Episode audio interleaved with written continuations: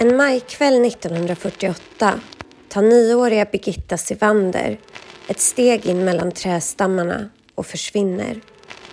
Strax före gryningen hittas hon död i ett dike i skogen. 70 år senare läser Linda Segnan av en slump en tidningsnotis om det olösta mordet i skånska Perstorp. Någonting manar Linda att söka djupare i Birgittas öde. Hon vänder sig till arkiven men närmar sig samtidigt historien med en öppenhet för det okända. För att få svar på vad som hände Birgitta söker Linda genom astrologi, tarotkort, sina egna drömmar. Om det här och Lindas starka, kanske själsliga koppling till Birgitta Sivander ska vi prata om i dagens avsnitt.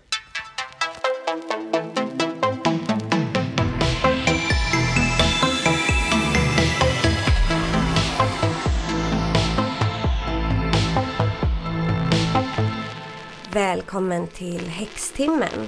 Det här är Ebba och idag har jag med mig en gäst. Vi ska prata spöken och hennes debutbok. Och min gäst heter Linda Segnan. Mm. Du har precis gett ut en bok som vi ska prata om, som jag läste i somras. Som faktiskt är en av de bästa böckerna jag har läst. Jag Men låg gud. vaken. Ja men verkligen var sån läsupplevelse. Jag tror också, och det måste jag nämna för folk, för nu lyssnar man ju på mycket böcker. Mm. Och det är ganska sällan man tar sig tid att liksom verkligen läsa en bok, pappersbok. Mm. Och det förstärkte också upplevelsen. Vad härligt det är att läsa Mm. Det är ju det. ord. Ja. Men jag låg vaken, jag läste den i slutet av sommaren. Och jag låg vaken, jag tror jag läste den på kanske tre eller fyra nätter. Mm. Och bara låg vaken till sådär tre, fyra på nätterna. Så att Elfin blev sur på mig och stod och så här stirrade på mig för han ville att jag skulle släcka lampan. Mm. Men det var väldigt bra och läskig på vissa sätt. Mm. Boken heter Åttonde huset som ju är döds och transformationshuset i astrologi. Mm. Men hej Linda och Hej, välkommen. Ja, tack snälla. Det är jättekul att ha dig här. Ja, det är så himla kul att vara här. Hela oktober och november så är ju den här slöjan kan man kalla det, eller väggen eller liksom dimensionen mellan våra, vår värld och den andra sidan är lite tunnare. Det är lite lättare att få kontakt med sin intuition, med personer på andra sidan. Jag har märkt faktiskt den här helgen flera tillfällen, kanske sådär tre tillfällen, när jag har tänkt på någon sådär, ja ah, just det pappa skulle jag prata med och så ringer han samma sekund. Det är ju sådär man är med om ibland. Men jag har märkt det lite mer koncentrerat nu. Och jag tror att det är för att eh, intuitionen är lite mer vaken och närvarande. Just det. Mm. Men vi ska berätta vem du är och lite så för lyssnarna. För att visst är du historiker? Det är lite, alltså det, jag brukar inte kalla mig för det för att jag är utbildad inom historia. Men jag tycker att en historiker är någon som forskar. Och det gör inte jag. Men jag, ja, jag brukar, det är ju en fri titel så att det är många som kallar sig för historiker även om de kanske inte har någon utbildning. Men, men jag brukar säga att jag är historieskribent. Okej. Eller typ frilanshistoriker kanske. Ja, ja. Men för att jag var ju med i din podd. Det var första gången vi träffades. Ja. Det måste vara fem, sex år sedan? Eller? Ja, något sånt. Fyra, fem, sex år sedan. Ja. Som handlade om feministisk historia. eller Mm, kvinnor. genushistoria. Ja, genushistoriepodden Precis. Ja, då vi pratade om tarot. Mm, det var jättespännande. Tycker jag. Ja, var väldigt kul. Jag tror, ja det var den nästan den första podden jag var med i. Den andra podden jag var med i var det. Ja. Vilken var den första? 30 plus trevar. Just det, det Ja. kommer jag ihåg. Ja. Ja.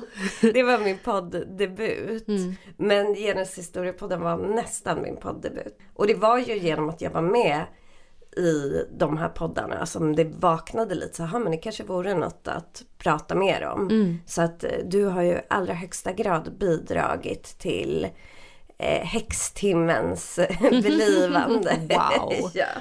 cirkeln är sluten nu Ja. jag är ett stort fan av din podd. Ja, vad kul.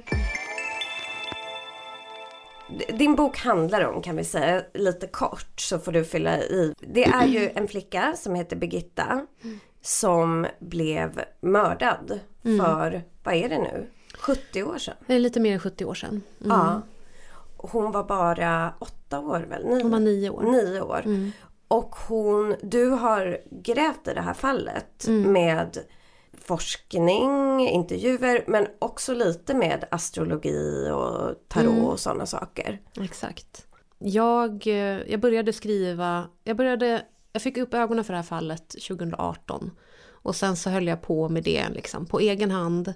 Inte med någon tanke att det skulle leda någonstans egentligen från början utan bara för att jag eh, fastnade för hennes fall. Och sen det första som jag skrev om det skickade jag till en kompis, Erika Stark, som också är en skrivande person och har mycket mer erfarenhet av, av sånt än vad jag har. Och hon läste det och sa att men jag vet ju varför, alltså jag har ju hört dig berätta liksom om varför du är så upptagen av det här och jag vill ju veta mer om det. Och då började jag skriva korsvis, varannan liksom, om, om den tiden 1948 och eh, dagbok mer eller mindre. Och jag är ju en andlig person. Så att det föll sig väldigt naturligt för mig att skriva om den biten också. För att jag känner att det är min förklaring på varför jag eh, blev så besatt, får man väl säga, av Birgittas fall. Den tycker jag är lättast att förklara på det sättet. För att för mig så är det liksom bortom rim och reson, så att säga. Eh, det, det är det som är logiskt för mig. Och sen så är det ju också, eftersom jag var så besatt, så försökte jag ju finna svar på alla möjliga, alla sätt som jag kunde komma på.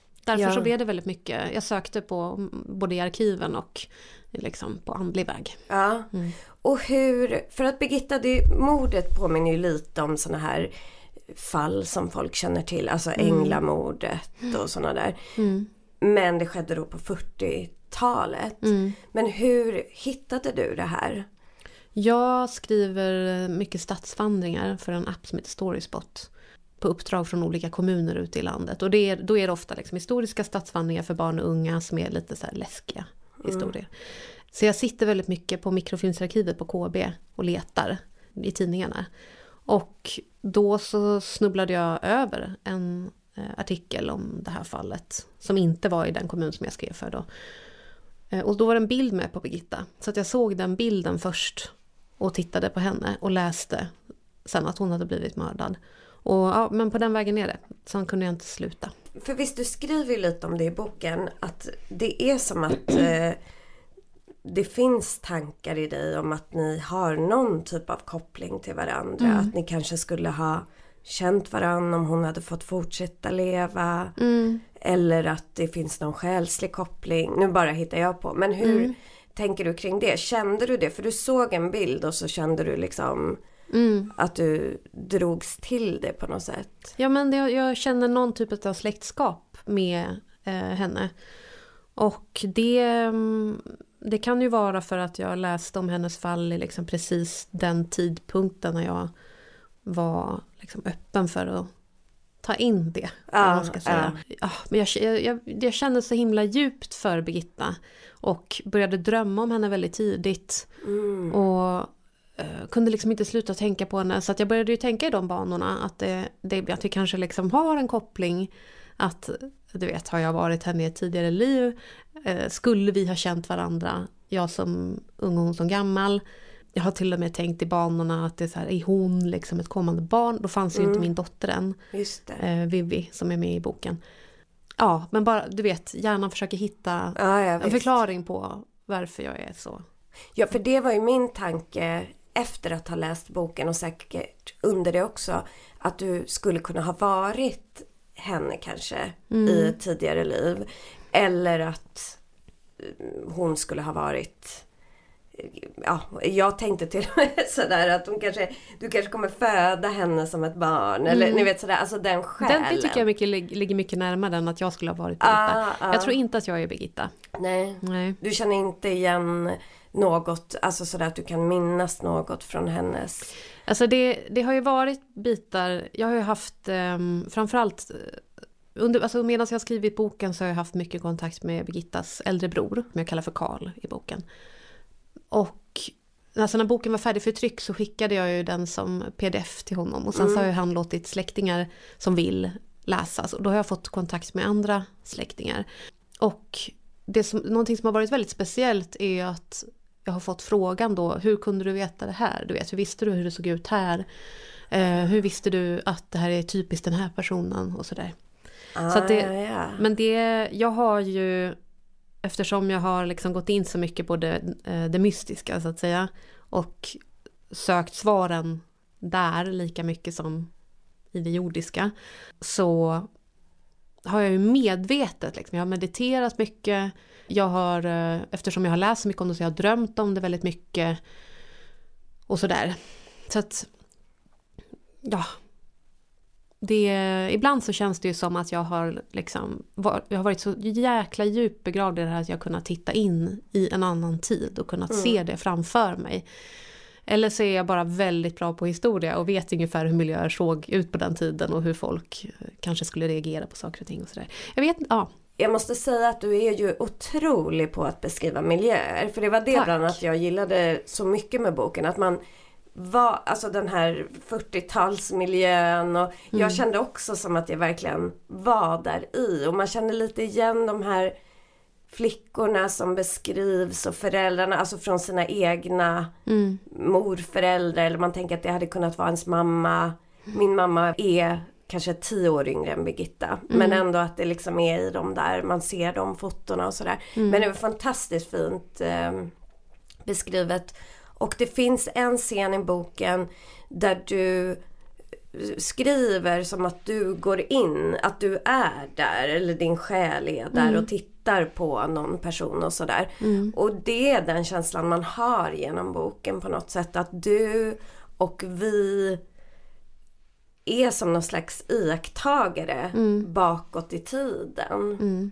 Mm, det är bra för det är ju precis det jag, jag har ju försökt förmedla så sant som jag har upplevt arbetet med den här boken. Och det är ja. ju precis så som jag har upplevt det. Liksom. Ja. Att jag har kunnat öppna som ett litet fönster till en annan tid. Nu är jag ju inne i, nu håller jag på att skriva på en annan bok. Och den utspelar sig längre tillbaka i tiden. Aha. Och det är ju också verkligen så, vet, jag läste en massa inför att börja skriva om den, höll på och gjorde massa research. Och när jag nu efter sommaren väl satte mig ner och bara, nu ska jag börja skriva. Så det, hade jag en underbar känsla av att öppna en dörr och så här, mm. äntligen få komma in. Liksom. Jag ser det ju så extremt tydligt framför mig så det är bara det jag försöker liksom, sätta på pränt. Ja. Mm. Det är bra Vad att jag lyckas. Ja det gör du verkligen. Jag tänker på, jag hade tarotkurs igår och då har jag en slags övning som är att man går in i ett kort. Mm. Alltså man väljer ett kort och så kliver man in i det. Så jag var i precis det vi pratar om jag googlade massa bilder igår som jag skulle ha till kursmaterial. Mm. På så här Alice i Underlandet när hon öppnar den där mm. dörren. Att man liksom kliver in i en annan dimension eller en annan värld. För det är också intressant, man kan ju läsa massor om det, alltså om tiden. Att den inte alltid är så exakt som vi tror. Mm. Den kanske är lite böjlig och vi exakt. kanske kan komma tillbaka till mm. andra dimensioner faktiskt. Och framåt. Mm. Vi ska berätta lite så lyssnarna är med på ungefär vad som hände Birgitta. Mm. Och sen så ska du få dra ett kort om er tänker jag. Jag har inte med mig tarotkort idag utan jag har med mig en astrokortlek. Okay, så kan ja. vi spåna lite om vad som kommer upp där och jag mm, berättar spännande. för dig. Mm. Men Birgitta var alltså en helt vanlig nioårig flicka. Mm. Som bodde i ett litet samhälle. Ja i Skåne. Mm, I Perstorp. Ja just det, Perstorp. Jag gick med i den där Perstorpsgruppen efter. Ja. ja, jag var så jag måste också undersöka. Ja. Och jag ville se bilder och sådär. Mm. Man blir ju väldigt engagerad i det. Jag började ju kolla astrologi och sådana här grejer efter jag hade läst mm. din bok. Vill du berätta? Absolut. Så Birgitta var dotter till en ingenjör, en civilingenjör. Och hon bodde i, i Perstorp var liksom väldigt, väldigt uppdelat i arbetardelen och i tjänstemannadelen. Mm. Så att eftersom hon hörde till en tjänstemannafamilj så bodde de i en modern fin villa. Barnen hade egna rum. Eh, de hade jungfru och, och sådär, som bodde i huset. Och det var, hennes bror har beskrivit det väldigt mycket som ett, ett klassamhälle. Att det var lite konstigt om man följde med hem till en familj som hörde till den andra klassen efter skolan till exempel. Men de gick ju på samma skola allihopa på Centralskolan i Perstorp. Och sen så fanns ju idrottsplatsen. Och den ligger eh, liksom nedanför samhället, nedanför centrum. Och då hade vi nya idrottsplatsen och gamla idrottsplatsen. Och bakom den så ligger en stor skog som är väldigt vild. Jag har ju gått där nu två gånger, eller vid två, jag har rest ner till Perstorp vid två tillfällen. Och den är, den, den är precis som den beskrivs i utredningen, att den är extremt snårig, den är svår att ta sig igenom. Det är, det är ingenstans där man liksom joggar. Eller, Nej. Ja, den är ganska ogästvänlig liksom. Ja. Och Birgitta eh, hade varit hemma med ont i magen på dagen. Och sen så kände hon sig bättre, var ute och cyklade längre än vad hon någonsin hade cyklat själv förut, fem kilometer. Plockade ängsull. Och hon var väldigt, väldigt intresserad av blommor. Och eh, sen när hon kom hem så hade hennes bror lånat hennes cykel. Hon ville ha tillbaka den. Så att hon gick ner till idrottsplatsen där hon visste att han var och sparkade boll med sina kompisar. Och han var så, men jag får bara vara ute till halv åtta, kan inte jag snälla få behålla den? Och det är jätte, han beskyller sig ju själv mycket för det idag, vilket han ju verkligen inte ska göra. Men Nej. att han inte liksom bara, han ser för sig att om han bara hade gett henne cykeln så hade hon cyklat hem och så hade allt varit frid och fröjd. Eh, men hon hänger kvar där ett tag och tittar på när de sparkar boll och eh, vid halv åtta på kvällen ungefär det är ingen som har liksom den exakta tidsuppfattningen som vi har idag, 1948. Men kring då så ses hon för sista gången av grannens jungfru. Hon eh, frågar för att inte Birgitta ska ta sig hemåt. Men eh, hon säger, äh, du är så dum, liksom. jag ska, nej jag ska stanna kvar här, åk hem du. Och de möter en pojke, beskriver jungfrun då, på, som kommer från andra hållet. Och han eh, beskriver jungfrun nickar till Birgitta som att de känner igen varandra. Och sen så är hon borta. Hon hittas eh, död uppe i skogen i ett dike eh, på natten. Och då är hon i, det är ett delvis vattenfyllt dike och hon är begravd under massa stenar och sly och en stubbe som någon har liksom baxat upp i marken och lagt ovanpå. Eh, hon har blivit slagen i huvudet upprepade gånger. Eh, 60 meter därifrån i en upptrampad rundel så står hennes eh, träskor kvar. Och man ser där att det är blodsdroppar på löven runt omkring så att det är rimligt att anta då att hon har blivit attackerad där av någon. Och i, sen har hon sprungit därifrån eh, i strumplästen. Och i diket så finns det spår efter gympaskor, tretornskor. Och den storleken och modellen överensstämmer sen med en pojke som är 14 år. Jag kallar honom för Bengt Sommer i mm. boken. Misstankarna riktas mot honom för att det är en fotbollstränare som ser den här pojken från omklädningsrummet att han står liksom och velar lite där och, man, och sen så istället för att gå hemåt så går han upp mot skogen. Menar idrottsledaren då. Och sen så handlar det ju boken mycket om också vad det är som händer med den här pojken och hur eh, rättssystemet såg ut när det handlade om så unga ja, misstänkta gärningsmän ja. med den tiden. Mm. Det är ju lite läskigt när man tänker på nu idag, alltså när vi har fått ny regering som mm. ska ha hårdare straff mm. för unga människor och så. Ja, för mm. man kan ju säga det att det är ju egentligen oavsett eh, skuldfrågan kring Bengt så blir han ju behandlad på ett väldigt mm. hemskt sätt. Mm. Och helt fel sätt. Om man vill ha, om man vill ha fram sanningen. Ja. Så eh, då vet man ju att man inte ska förhöra barn mm. så många gånger. Ehm, det ska inte vara så långa förhör, det ska inte liksom finnas några mutor eller ja, och så vidare. Mm. Och de misstagen ser man ju långt senare också. De ser man ju i Kevin-fallet till exempel. Ah, exakt ja, samma. Ja. Det är som att man inte har lärt sig någonting mm. under den tiden. Något jag tänkte på också när jag läste din bok som blev läskigt är, för du tar ju upp bland annat ett till mord mm. på en flicka som heter Harriet. Mm.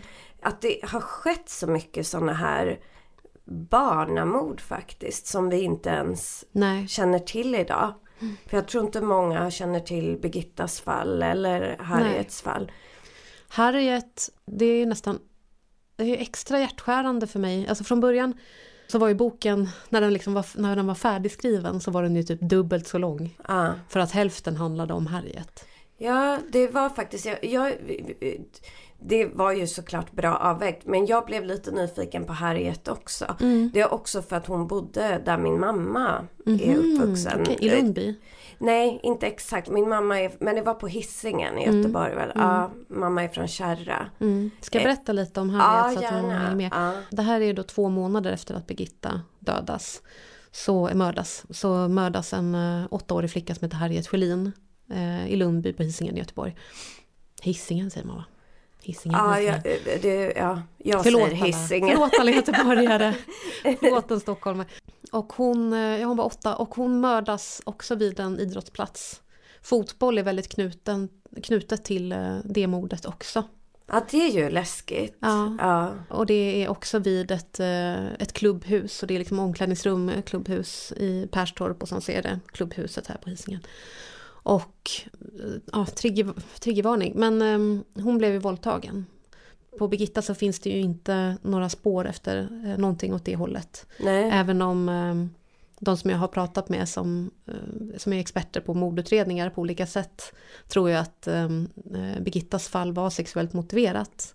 Så är det ju definitivt i Harriets fall. Eh, och hon hörde ju till en, hon kommer från en arbetarklassfamilj. Och de sätten som, som hon beskrivs i den utredningen gör ju att man vill spy, alltså Mm. rätt ut. Jag har ju med nedkortat också. Ett Mm. långt brev som skickades till den eh, mannen som dömdes för det, hans advokat. Just det. Där hon eh, beskrivs på liksom fruktansvärda sätt. Jag ska inte gå in för, för mycket på det här. Men, och det, allt det där gör ju att det, det gör extra ont i mig. Att Mm. Harriets fall är bortglömt. Och jag tror att det handlar om del, dels att det, att det blev löst. Och dels att, eh, att hon kom från en eh, arbetarklassfamilj. Ja. Mm. Man beskriver henne men som att hon liksom skulle vara lite Lösaktig. Ja, och hon är ju ett, verkligen ett Hon är barn. åtta. Ja, Ja. ja. nej det är ju helt bisarrt. Mm. Men, men för en sak som du, som du gör i den här boken. Jag tänkte på en annan bok som, de, är inte lika så. Men man får lite samma känsla om du kommer ihåg den här boken Flickan från ovan. Nej. Den blev filmatiserad. Jo, fan, jo, det ringer Ja. klocka. Mm. Det var någon känd regissör som gjorde den. Jag min- minns inte vem. Filmen var inte alls lika bra tyckte jag som boken. Men den är, är ju en annan typ av bok. Det är ju en fiktiv historia. Men den handlar ganska mycket om den här flickan som ju är i någon slags Mellan ja, mellanskikt tillsammans med andra flickor som har blivit mördade. Vars eh, mördare inte är hittad. För det är ju ett tema man kan se lite i så här serier om spöken eller liksom andlighet och sådär. Att eh, personer som har blivit mördade på något vis är lite kvar eller blir lite knutna tills deras mord är löst. Liksom, till de har fått någon typ av rättvisa på jorden. Och kanske är det Birgitta pockar på dig för att hitta någon typ av rättvisa i sitt fall. Under tiden som jag har skrivit den här boken och ett tag efteråt så har jag känt det som att Birgitta är, är närvarande. Liksom. Att hon gör sig känd på olika sätt. Och det är mycket av det är beskrivet i boken, mycket är ju inte med heller. Mm. Och sen så har jag känt, eh, ja men typ så mitten av sommaren kanske att så här, men hon, är, hon har gått vidare nu. Okej. Och det är en eh, släkting till henne som jag har pratat med efter att boken kom ut. Som är väldigt andligt eh, lagd. Så att det, hon tycker väldigt mycket om de delarna av boken. Och hon känner sig väldigt säker så på att ja, men det är ju Birgitta som har tagit kontakt med dig och Ja. sett till att boken har blivit till. Men att hon beskrev det nu sist jag pratade med henne som att nu är hon fri. Jag känner det. Hon, är, hon har gått vidare. Du ska få dra ett kort. Jag har en astrologikortlek här. Mm. Där jag tänker att vi drar något om det här, om din upplevelse. Ja. Nu har Linda dragit två kort ur min astrologikortlek. Och här har du faktiskt en nedåtgående måne. Mm. Som kan visa, den är lite i slutfasen. I den här kortleken finns ju alla månfaser. Mm. Så att det kan vara, apropå det du sa, att Birgitta kanske har gått vidare lite, hon kanske kommer tillbaka ibland. Mm. Men att det är något som håller på att sluta sig kring mm. det här. Mm. Det kan antingen vara att det bara liksom blir frid och hon känner det. Eller så kommer någon, du får någon typ av svar eller mm. någonting så. Alltså att det blir någonting som löses upp på något sätt. Mm. För när man ser en måncykel då kan man se som en hel cykel. När du stod där på KB Mm. Då var det som en nymåne. Då började någonting i, växa i dig. Mm. Och sen har det vuxit och vuxit. Och kanske när du var i full färd med att skriva boken, när du åkte till Perstorp, sådana här grejer. Så var det en fullmåne. Eller när boken liksom gavs ut. Alltså mm. sådana saker. Och nu håller det på att liksom sluta sig samman. Mm. Ja, precis. Men sen får vi upp sjunde huset. Mm. Så inte, boken heter ju åttonde huset. Mm. Men här är sjunde huset och vi har ju pratat lite om din koppling till Birgitta. Och sjunde huset står ju för nära relationer, nära partnerskap. Mm. Så det här kan ju visa både att ni har haft det i något liv kanske. Mm. Alltså varit familj eller varit vänner eller partners på något sätt. Eller att ni är det nu fast hon är på andra sidan. Mm. Men hon, hennes själ är med dig. Mm. Jättefint. Hur valde du titeln Åttonde huset? För du hittar mm. ju, det är ju en väldigt spännande grej i boken, att du hittar ju Birgittas födelsetid. Mm. Det är ju det. jackpot för en astrolog. Mm. Men eh, för att åttonde huset är ju det astrologiska huset för död också för transformation. Mm. Så det behöver ju inte alltid stå för död. Men det kan ju visa saker om hur vi mm, dör. Mm. Jag kände ju till, ehm, jag är ju inte in, så insatt i astrologi alls. Men jag kände till det här med åttonde huset, ehm, att man ska kunna se eh, hur en person ska dö. Genom att titta på det. Ehm, och det var väl därför som jag, jag kollade upp det vad det mm. gällde Birgitta. Det var ju också, det var ju därför som jag, alltså jag, jag, hade ju letat upp hennes, eh, jag hittade ju de här uppgifterna i födelsejournalen. Eh, som finns på eh, Stockholms stadsarkiv. Men en stor anledning till att jag, att jag ville ha just eh, tidpunkten när de föddes var ju för att jag skulle kunna titta på åttonde huset. Och sen så, eh, så stämde ju det, det som jag fick fram då på mm. en ganska liksom, fånig sida som var typ svart med neonbokstäver, bild på liemannen. Jag har också varit inne på ja. eh, Så jag fick ju fram två stycken olika.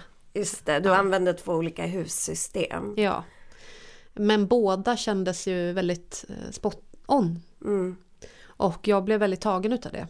Ja. Och därför så fick boken eh, titeln Åttonde huset. Mm. För att det, den handlar ju om död. Eh, och den handlar ju mycket om varför Birgitta dog. Ja, mm. ja. Och det kan ju jag säga att, för att jag använder ju det hussystemet som heter whole sign. Mm. Och då har ju Birgitta vädur i sitt eh, åttonde hus. Där vi ofta ser faktiskt dels huvudskador mm. men också lite plötslig eller våldsam död mm. kan det indikera. Jag har haft ett Patreon-avsnitt om det här där jag förklarat att det måste absolut inte vara så. Men det är faktiskt så att när man går igenom, vilket jag har gjort, horoskop för kända personer som har gått bort, mm. alltså sådär Heath Ledger, John Lennon, sådana där. Då är väduren relativt återkommande. Mm. Där, när det sker något plötsligt. För väduren är ju ett tecken som styrs av Mars. Som ju är en lite mera våldsam planet. Mm.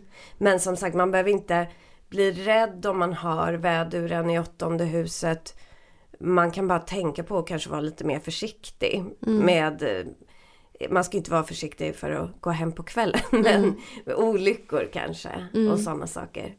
Mm. Jag själv har ju Mars i mitt åttonde hus. Så det är ju mm. en sån mm. indikation. Och jag har faktiskt tagit ställning till det. Jag blev lite chockad när jag upptäckte det. För jag var så här, Jag har aldrig sett mig som någon person som skulle dö på ett våldsamt sätt om du förstår. Man har ju Mm. ändå någon tanke om att jag tänker att jag kommer så här leva. fridfull, ja. Ja, alternativt bli sjuk och dö så. Men jag har aldrig tänkt att jag skulle så här dö våldsamt. Men jag fick lite, liksom när jag såg det så började jag reflektera över det. Och då kunde jag faktiskt se vissa grejer som potentiellt skulle kunna leda till sånt. Så jag bara har det med mig. Det är inget jag går och är rädd för. Men jag liksom har noterat att det Okej. Mm. finns där. Ja. V- Vad har du i ditt åttonde hus? Jag kommer inte ihåg exakt vad det var nu. Men Ja. det, det var ju någonting som var väldigt eh, odramatiskt. Typ Ja. kopplat till magen kanske. Vad har du för ascendent? Jag har tagit fram Lindas horoskop här nu. Och du är ju solstenbock med vattuman ascendent. Och du är jungfrumåne. Och jungfrun har du även i ditt åttonde hus. Mm. Och det är ju odramatiskt. Mm. Det är ju, ja, ja, det är skönt. Grattis till mig. ja, det är ett jordtecken med lugn och ro liksom. Ja. Så att eh, det, ja, det är ju skönt för dig.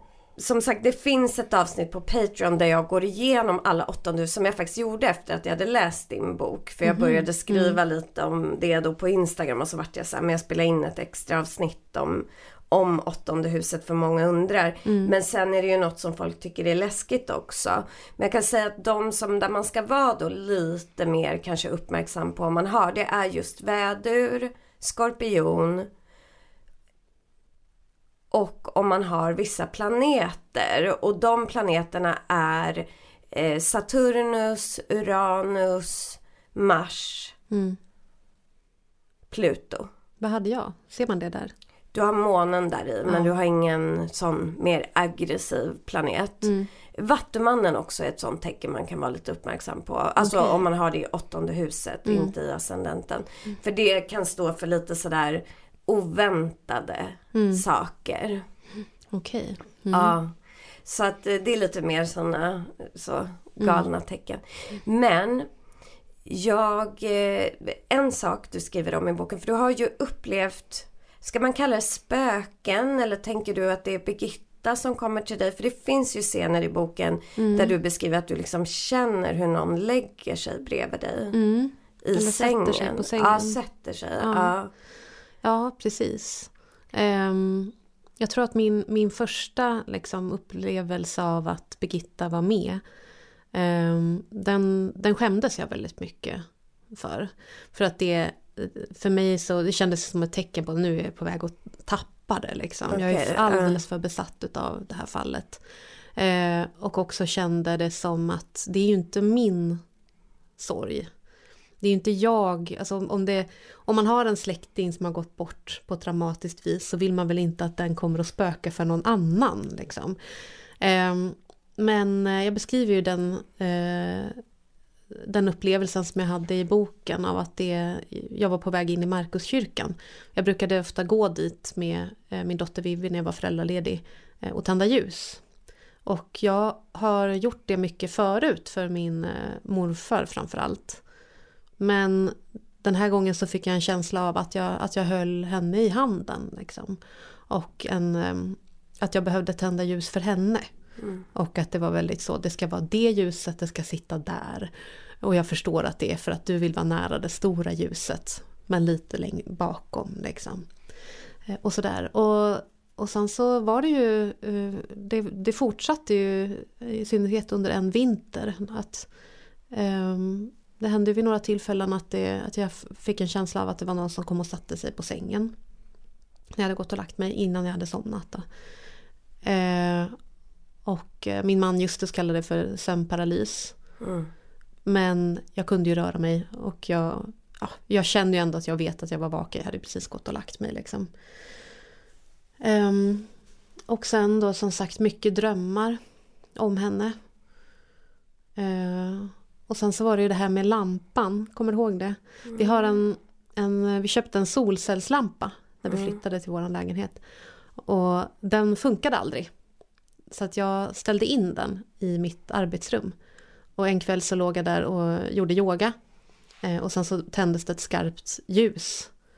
Och då var det den lampan som hade tänt sig. Och då har den ju också stått liksom i skugga, alltså den ah, ja, i ett mörkt rum. Ah.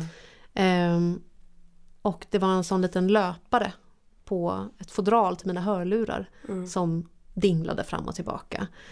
Mm. Eh, och det så, när vi hade releasefesten, den hade vi ju hemma. Då så tändes den lampan också. Aha. Så det är liksom två tillfällen som den där har Oj. fungerat. Ja. Mm. Men blev, blev du rädd när de här grejerna skedde? Eller kände du liksom att nu är det Birgitta som är här? Ja, jag blev eh, rädd. Jag blev rädd när det kändes som att det var någon som satte sig på sängen och ingen var där. Mm. Det var väldigt obehagligt. Och, men den där händelsen, där jag fick ju lite hjärtklappning liksom när lampan tändes. Men, men sen så kände jag mig inte rädd. Eh, det var ju vid något tillfälle också som datorn, eh, jag behövde starta om den. För att ljudet inte funkade. Mm. Och när den kom igång igen så öppnades alla program upp som jag hade haft uppe innan. Mm. Eh, men ett program, någonting som jag inte hade haft fram, det här är ju, ja det är jättehemskt, men jag har ju, jag har ju polisutredningen på min dator. Och där finns ju en bild från obduktionen. Och den är, den, det är inte någon, alltså, det, man ser ingenting så, men man ser att det är en flicka som ligger där. Eh, och den kom upp stort på datorn Oj. och gick inte att få bort. Och det kände jag som att det att hon här, du, glöm inte bort varför det är du skriver om det här. Nej. För då hade jag ju fått bokkontrakt och var glad för det. Eh, men att jag samtidigt kände som att jag behövde påminnas om att anledningen till det är ju det här. Liksom. Ja. Och det är också anledningen till att jag skriver den här boken. Mm. Eh, apropå det, hur, vad känner du att Birgitta vill själv om man kan säga så? Tror du att hon vill liksom att hennes mördare ska hittas eller att det är att hon vill ha någon typ av upprättelse eller vad man ska mm. säga? Upprättelse tror jag. Ja. Eller jag tror att hon inte vill eh, glömmas bort. Um, att hennes namn är liksom, har fallit i glömska. Jag, jag tror att hon ville ha uppmärksamhet. Mm. Mm, mm. Blev det, skulle du säga, för vi har ju vissa sådana här mord då, som vi känner till idag. Så här, Lisa Holm och mm. Änglamordet och sådana. Mm. Blev det den typen av medieuppmärksamhet kring oh ja. ja, det var liksom mm. det stora. Jättemycket uppmärksamhet. Jag kom på, det finns ju, Häringe slott mm. är ju ganska känt för spöken. Har du varit där? Absolut, flera gånger. Ja, har du sovit där? Ja, det har jag. Har du märkt någonting där? Um, jag har märkt en gång, jag var där med, eh, med min man. Och då så hörde jag och såg liksom att han gick på toa. Toan var ju liksom i rummet, liksom inbyggd i rummet. Att det var någon som gick in, tände lampan, liksom, stängde det. Men sen så låg han kvar i sängen bredvid mig. Ja det där mm. är konstigt. För liknande har ju jag haft där fast mm. med hund då. För man får ju ha hund där. Mm. Jag var där med en kompis och vi låg i en sån dubbelsäng. Och vi sa sådär vi hade släkt och så bara, vad håller hundarna på med? De krafsar och går runt och sådär. Mm. Så till slut tände jag lampan. Och då ligger ju båda hundarna och sover mitt i sängen. Mm. Så mm. var det något annat. Och sen var det faktiskt då också att jag hör hur min kompis bara, nej men hej Elfin och sådär. När jag ligger bredvid Elfin. Mm. Så hon mm. hälsar ju på någon mm. annan. Oj vad speciellt. någon annan ja. hund. Men jag har en annan kompis som sov där för några år sedan. Mm. Och hon var just med om, för det finns ju en historia om en pojke där som inte hon kände till innan men de berättade för det här slottet på typ 1600-talet var det mm, någon som hade det. Ja. ja just det, du kan ju mer historia än vad jag. Mm. Men för då var det någon pojke som var fyra år kanske. Mm, liten pojke var det. Ja, som blev lämnad med sin barnskötare som inte riktigt tog hand om dem mm. och han frös ihjäl. Mm. För en kompis till mig, när hon sov på Häringen med sin kille, då, hennes kille somnade och hon kunde inte somna. Och hon tyckte att det blev så himla varmt i rummet. Mm. Och så var det någon så här värmeaggregat eller vad det kallas mm. som var på. Så hon gick och stängde av det. Det sattes på igen, hon stängde av och så höll det på lite sådär tills hon drog ut sladden mm. eller kontakten. Men då sattes det på ändå mm. och då blev hon ju rädd. Mm. Och så la hon sig liksom under täcket och då känner hon hur en liten kall kropp Ja, lägger sant? sig bredvid henne i sängen. Ja, ja, de där historierna har jag också hört om den pojken. Ja, Jag har ju en kompis som eh, har varit med om eh, saker där också. Mm. mm, mm.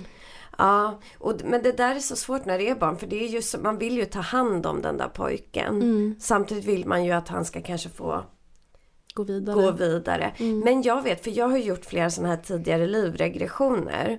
Och under en sån när jag var en man som hette Marcus. Då spökade jag där. Alltså? Marcus, nej i Skottland. Okej. Alltså Marcus spökade där. Ja. Än idag. Alltså delar av min själ. Ja. Men jag är ju här. Ja. Men hon, den här personen hjälpte mig att rensa bort det så. Men så att det kanske är att man kan vara på flera Mm. ställen samtidigt på något sätt. Mm. Jag tänker mycket, alltså i början av boken så, så skriver jag ju exakt så som jag liksom såg framför mig då, att det står en gud och håller två kannor i varje hand. Mm. Och där, där rinner tiden. Och det är hennes tid och det är min tid.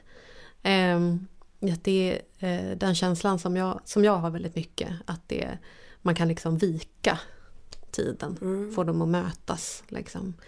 Eh, och det där med, eh, med tidigare liv och liksom spöken. och Jag är inte färdig med vad det är jag tror på och inte Nej. tror på där. Mm.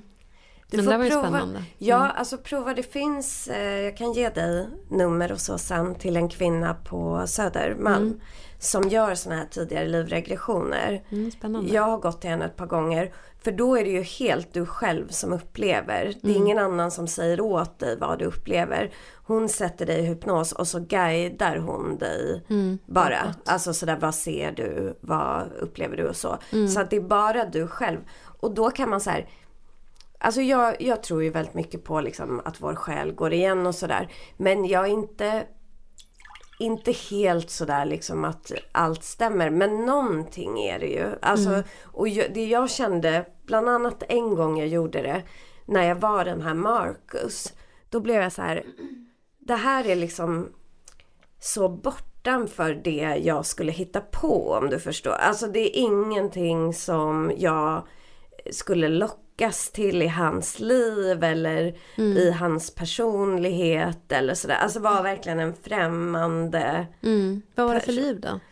Var han var, levde på 1800-talet i Skottland. Hade en liten gård. Han, var, han hade varit fosterbarn hos en eh, helt okej familj. Hans mamma hade dött. Han var fosterbarn hos någon slags bondefamilj. Han hade en liten gård liksom där han höll på med ägg och ja, sådana saker. Han hade typ fyra barn och en fru. Men han var liksom inte så intresserad av barnen eller frun. Han var väldigt så här en deprimerad person. Och det såg jag bland annat i det här för att jag sa till henne, som jag, hon som ledde mig igenom det här, jag var så här, jag har så tunga skor. Alltså skorna är så tunga, han hade kängor. Men det var som att liksom dra runt på cement. Och det var ju någon slags oj, symbol för en depression, liksom att allt kändes tungt och sådär. Känner du igen dig i honom? Nej, Nej. jag Nej, blev ju väldigt, irriterad motsatsen. på honom. Ja. Ja. För han tog också livet av sig. Mm. För det hände massa grejer på den där gården och han förlorade pengar och sådana här saker. Och eh, när jag var i det här mellanskiktet då, alltså när hon pratade mer till min, när jag var någon slags själ eller vad man ska kalla det. Då sa jag så här, eh, och det vet jag inte var den rösten kom ifrån, men det var liksom jag bara för hon, jag sa att nej, jag är inte nöjd med det här livet. Han var inte, han gjorde inte bra val, han såg inget positivt i livet och sådär. Och så sa jag så här, jag kommer aldrig tillbaka som man i alla fall. Och så det var liksom. eh, men alla män måste ju inte vara som Marcus. Men ehm, Nej men så det livet övertygade mig nästan mer än andra, för jag har ju haft andra sådana upplevelser också. Jag har bland annat haft en väldigt häftig upplevelse när jag tittade mig själv i spegeln och såg en helt annan människa som jag visste var jag, men det var ett annat utseende. Men det här livet blev jag så här, det här är liksom inget som jag skulle lockas till eller du vet, dras till eller så. Och det var inget speciellt med honom. Han hade inget... Och det vet jag att jag sa till min brorsa sen för att jag var så här, men det var ju inget varför, vad ska jag ha det här livet? Alltså det var ju inget kul. Och då var han så här, han är historielärare. Mm. Då var han så här, men Ebba det är ju sådana liv typ de flesta har haft. Ja, de flesta har ju inte varit så här Marie Antoinette. Nej, liksom. det var nog inte så jävla kul att vara henne heller. Nej, verkligen inte. Apropå franska revolutionen, för att nästa år går ju Pluto in i Vattumannen. Okej. Okay. Och eh, det, sist Pluto var i Vattumannen, ja. då hade vi franska revolutionen. Oj, oj, oj. Ja, och USA blev ett självständigt land ja. från britterna. Också skrevs den första, en av de första feministiska manifesten. Okej. Okay. Så att det var ju bra saker, men alltså då eller bra och dramatiska saker. Mm. Men jag mm. tänker på allt som sker i världen mm. nu med Iran Exakt. och med eh, Ryssland och så att nu står folket upp till förvandling ja, här. Kanske i Sverige också. Ja visst. Hoppets låga brinner. ja. ja för det är lite det som ska då signifiera Vattumannens eh, Pluto. Att då har folk fått nog mm. och tar till vad som helst Okej, att... Okej, jag håller tummarna. Ja, ja. Så det blir spännande. Nästa år. Nästa år. Det börjar eh, i mars har jag för mig. Mm. Sen kommer Pluto backa bak lite in i stenbocken igen. Så egentligen börjar det på riktigt från 2024 kan man säga. Mm. Den går ju retrograd och så backar den tillbaka och så. Okay. Men vi kommer se ett större skifte för det här kom, den kommer vara där i, i 17 år. Åh oh, jävlar. Ja, så det är inget som kommer ske liksom direkt. Kan sådär. det lika gärna vara negativa saker som? Jag tänker att det kan nog vara svåra saker. Men saker som tar oss i en ny riktning. Okay. en riktning som är liksom god och bra och som behövs. Ja, man får tänka lite vad man tycker att typ franska revolutionen, alltså, ja. det, det var ju på vissa sätt mm. kanske bra. Mm. Men det var ju kanske inte så trevligt som det Nej. gick till. Men Nej. man kan ju tänka sig att ryska folket till exempel skulle resa sig. Ja. ja. Iran har ju redan gjort det men ja. kanske då att de lyckas eh, få bort mullorna. Mm. Ja. Men intressant astrologi du har, för du är alltså stenbock. Eh, stenbockar är ju ofta väldigt historieintresserade. Mm. Mm. Med vattuman ascendent. Mm. Och jungfrumåne. Mm. Kraschar de? Nej, Nej. Det, alltså, eller de kanske inte är så här jättelika tecken men stenbocken och vattmannen har ju mer gemensamt än vad många tror. Mm. För båda styrs till exempel av Saturnus. Vattmannen har också Uranus som styrare men de har liksom gemensamma saker. Mm. Men då kan man tänka att Stenbocken är det som tar dig tillbaka i tiden. Mm. Vattumannen är mer riktad framåt. Okay. Alltså mot mm. framtiden och förändring och liksom mm. progressiva idéer. Mm. mm. Jag kan relatera till det. Eller hur? Ja. Jag tänker på det hur du skriver och så också. Men för en fråga jag har tänkt på när jag läste din bok. För att den är ju... Alltså den har ju en hög litterär kvalitet. Nu kanske Tack. jag säger fel men ja den har ju liksom en hög, verkligen hög kvalitet. Jag glad jag blir. Ja men så är det ju verkligen. Men jag tänker på det här med andlighet för jag kommer ju också, jag har också jobbat i kulturbranschen, mm. inte böcker men eh, kultur. Hur, har du upplevt när du har just tagit in, fört in astrologi och lite de här upplevelserna från mm. andra sidan och så. Hur har du känt det från liksom Omvärlden. agenter och ja, mm. bokbranschen. Har de mm. varit eh, eh, öppna för det eller har det funnits kritik? För det? De som, eh, som jag har haft kontakt med har ju varit väldigt öppna för det. Mm. Eh, det är ju, jag har ju jobbat liksom från början framförallt tillsammans med min förläggare Johanna Hägerström. Shout out! Mm. Ehm, och Eh, hon har ju velat ha med de sakerna. Liksom. Varit, uttryckt det väldigt tydligt. Ehm, så nej, jag har inte upplevt något motstånd. De som, ehm, som har varit lite motståndare till det är ju kanske mer liksom eh, männen i mitt liv. Ah, ja, ja. Mm. Men även, alltså min man är ju en skeptiker. Mm. Eh, agnostiker kanske man kan kalla honom. Eh, och jag kommer ju också från en familj där det är liksom ena halvan är sådana, liksom, kallar sig för rationella. eh, de är ingenjörer. Ja. Och du vet, de är de ser på världen på ett annat sätt. Och eh, sen från andra hållet så har jag liksom andra tankegångar. Folk som är religiösa, folk som ser och hör saker och sådär. Eh, så att det där är ju någonting som, och jag känner, jag kan ju som sagt inte så mycket om astrologi, men jag har ju alltid tänkt liksom, jag identifierar mig mycket som stenbock. Ehm, och jag har ju det här liksom lite, eh, lite kyliga, eh, lite strävsamma, ambitiösa, absolut. Men det har alltid varit tillsammans med det här. För mig så är det någonting som är naturligt.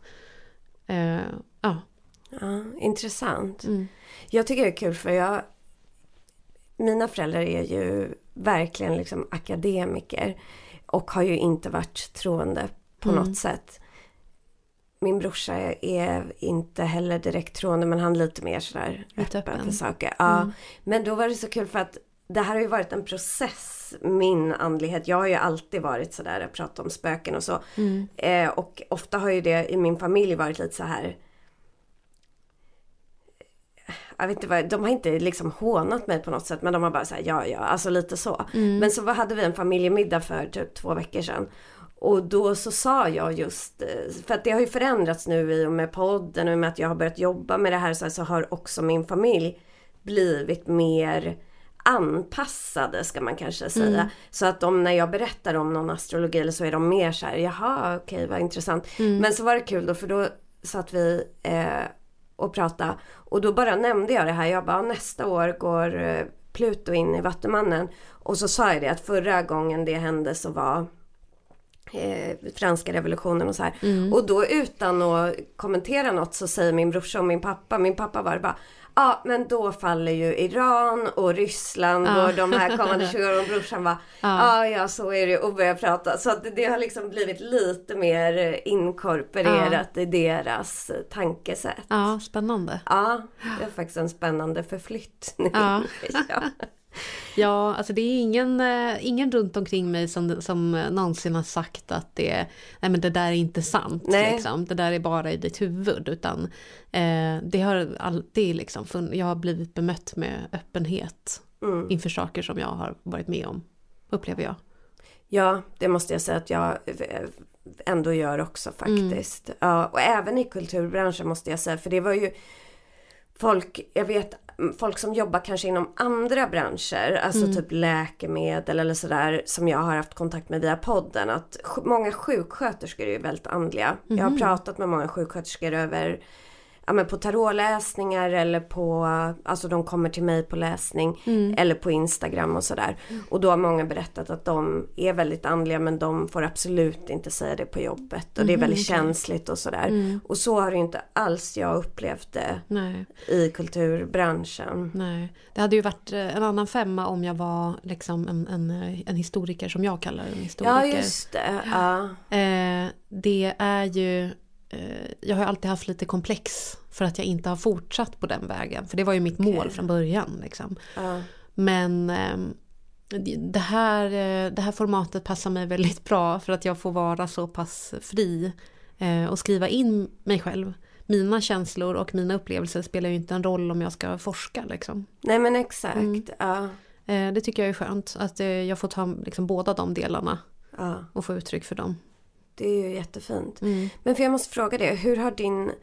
Har du alltid varit känslig för eh, Mm, andliga intryck eller vad man ska säga? absolut. Ja, Eh, ja, det har jag varit. Mm. ja.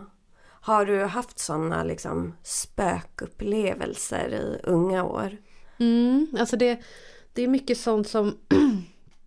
tror min, eh, det första, det är sånt som jag har fått återberättat för mig mera. Mm. Min mamma eh, har berättat att eh, min, min farmor bodde i ett hus i, på en plats som ligger i en eh, mindre stad eller by utanför Trondheim.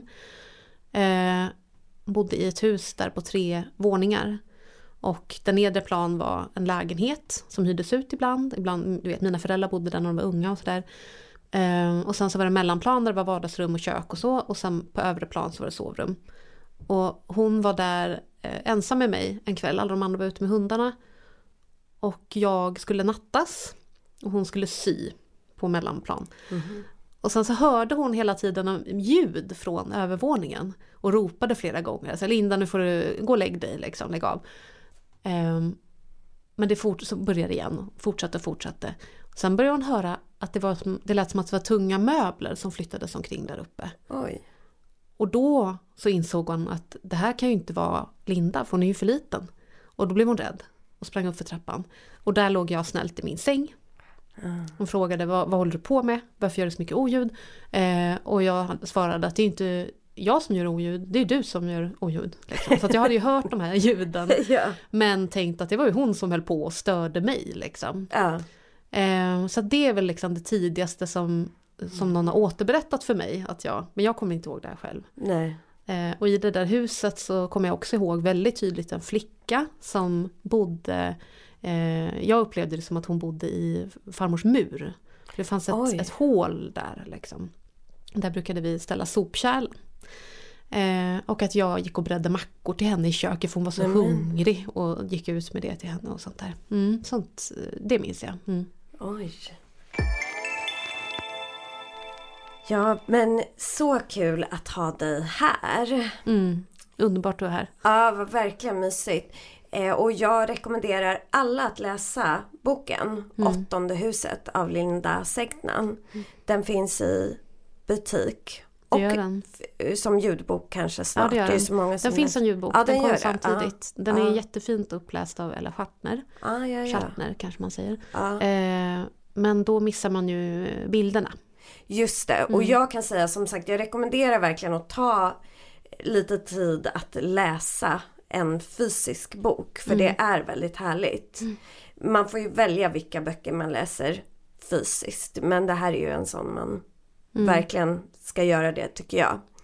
Och förflytta sig tillbaka i tiden och bli lite rädd. Jag blev faktiskt, jag ska inte skrämma folk, men jag, vissa passager blev jag så rädd så att jag liksom mm. låg och darrade. Var det mardrömmen? ja, jag tror det.